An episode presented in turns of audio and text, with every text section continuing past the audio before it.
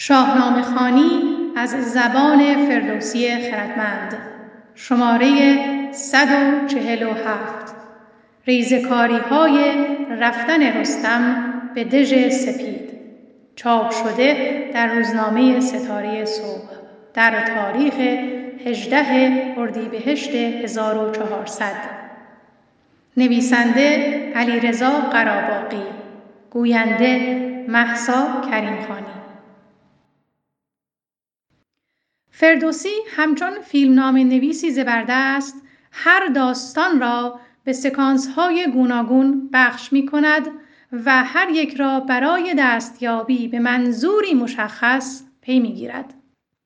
ولی همراه با این پیگیری نکته هایی بس ظریف و آموزنده را در صحنه های یک سکانس می گنجاند. از روزی که سپاه ایران به دژ سپید می رسد و سراپرده شهریار در پیش حصار برپا می شود تا همان شب که رستم و کاووس رایزنی می کنند و لشکر آرایی انجام می شود سکانسی است که نشان می دهد چگونه دایی سهراب کسی که آمده است تا پدر را به پسر نشان دهد از بد روزگار پیش از برآمدن خورشید فردا به دست خود رستم کشته می شود. پس موضوع و پیام اصلی مشخص است. اگر انسانها یکدیگر را نشناسند، اگر در گفتگو پیشگام نشوند، اگر حرف لحظه ها فهمیده نشود، چه بسا نجات دهنده هم که در گور نخفته باشد، با علتی به پوچی و کم ارزشی رفتن به آبریزگاه از میان برداشته شود.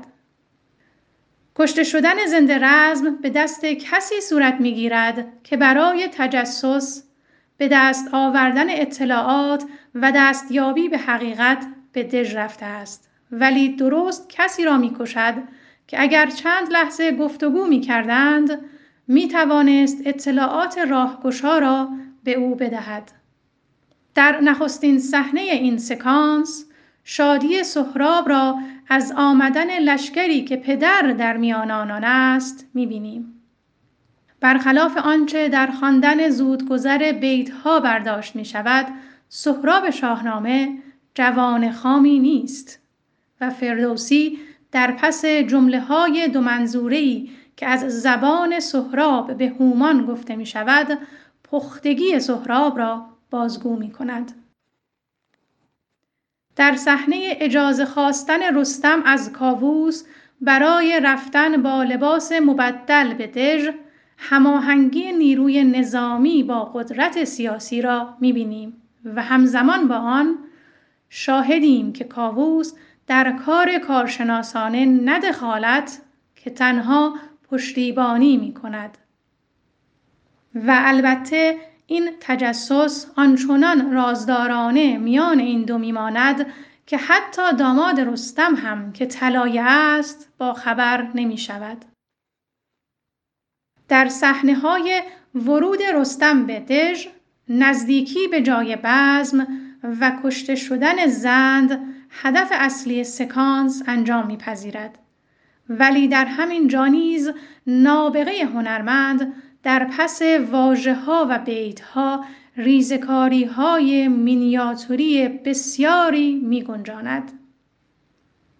برای نمونه زمانی همی بود سهراب دیر نیامد به نزدیک او زند شیر واژه دیر بار معنایی چندین جمله را دارد سهراب می‌داند زنده رزم به شایسته کاری برون رفته است. در همان میگساری بسیار هوشیار است و پیش از همه می‌فهمد که برگشت زند بیش از اندازه به درازا کشیده است. سهراب و تورانیان بسیار آسوده خاطر بودند زیرا در همه این مدت برخلاف هوشیاری گیو در طلایه‌داری در میان تورانیان هیچ نگهبانی در راهروها نبوده تا پیکر بیجان زن را ببیند. و سرانجام اینکه سهراب باز هم نگران نمی شود و شاید گمان می کند زند به دنبال زیاده روی از خود بیخود شده باشد. همه اینها را فردوسی این نابغه هنوز شناخته نشده با گزینش یک واژه دیر رسانده است. در صحنه بعد سهراب بیدرنگ خود را به بالای سر دایی خود میرساند ولی باز دنباله پژواک معنایی دیر را می‌بینیم. او نمی‌گوید دروازه ها را ببندید زیرا می‌داند دیر شده و کار از کار گذشته است. که گرگ آمدن در میان رمه سگ و مرد را دید گاه دمه. شارهان فرمودند گوسفندان در بوران سست می شوند یا گفتند شکاری هم گرفت و رفت. یا درباره به ناگاه تاختن و چارها و پیشندیشی ها را بی اثر گردانیدن نوشتند. ولی گفته فردوسی بزرگ از زبان سهراب بسیار آشکار است. کسی از سپاه ایران به درون دژ نفوذ کرد. و در حالی که ما سرگرم بودیم و هوشیار نبودیم نقط ضعفها و قوتهای ما را دید پس از آن باز گفته های دو پهلو و آگاهانه سهراب را میشنویم که دلیران را به پاسداری میگمارد ولی خود با گرانمایگان بزم را دنبال می کند.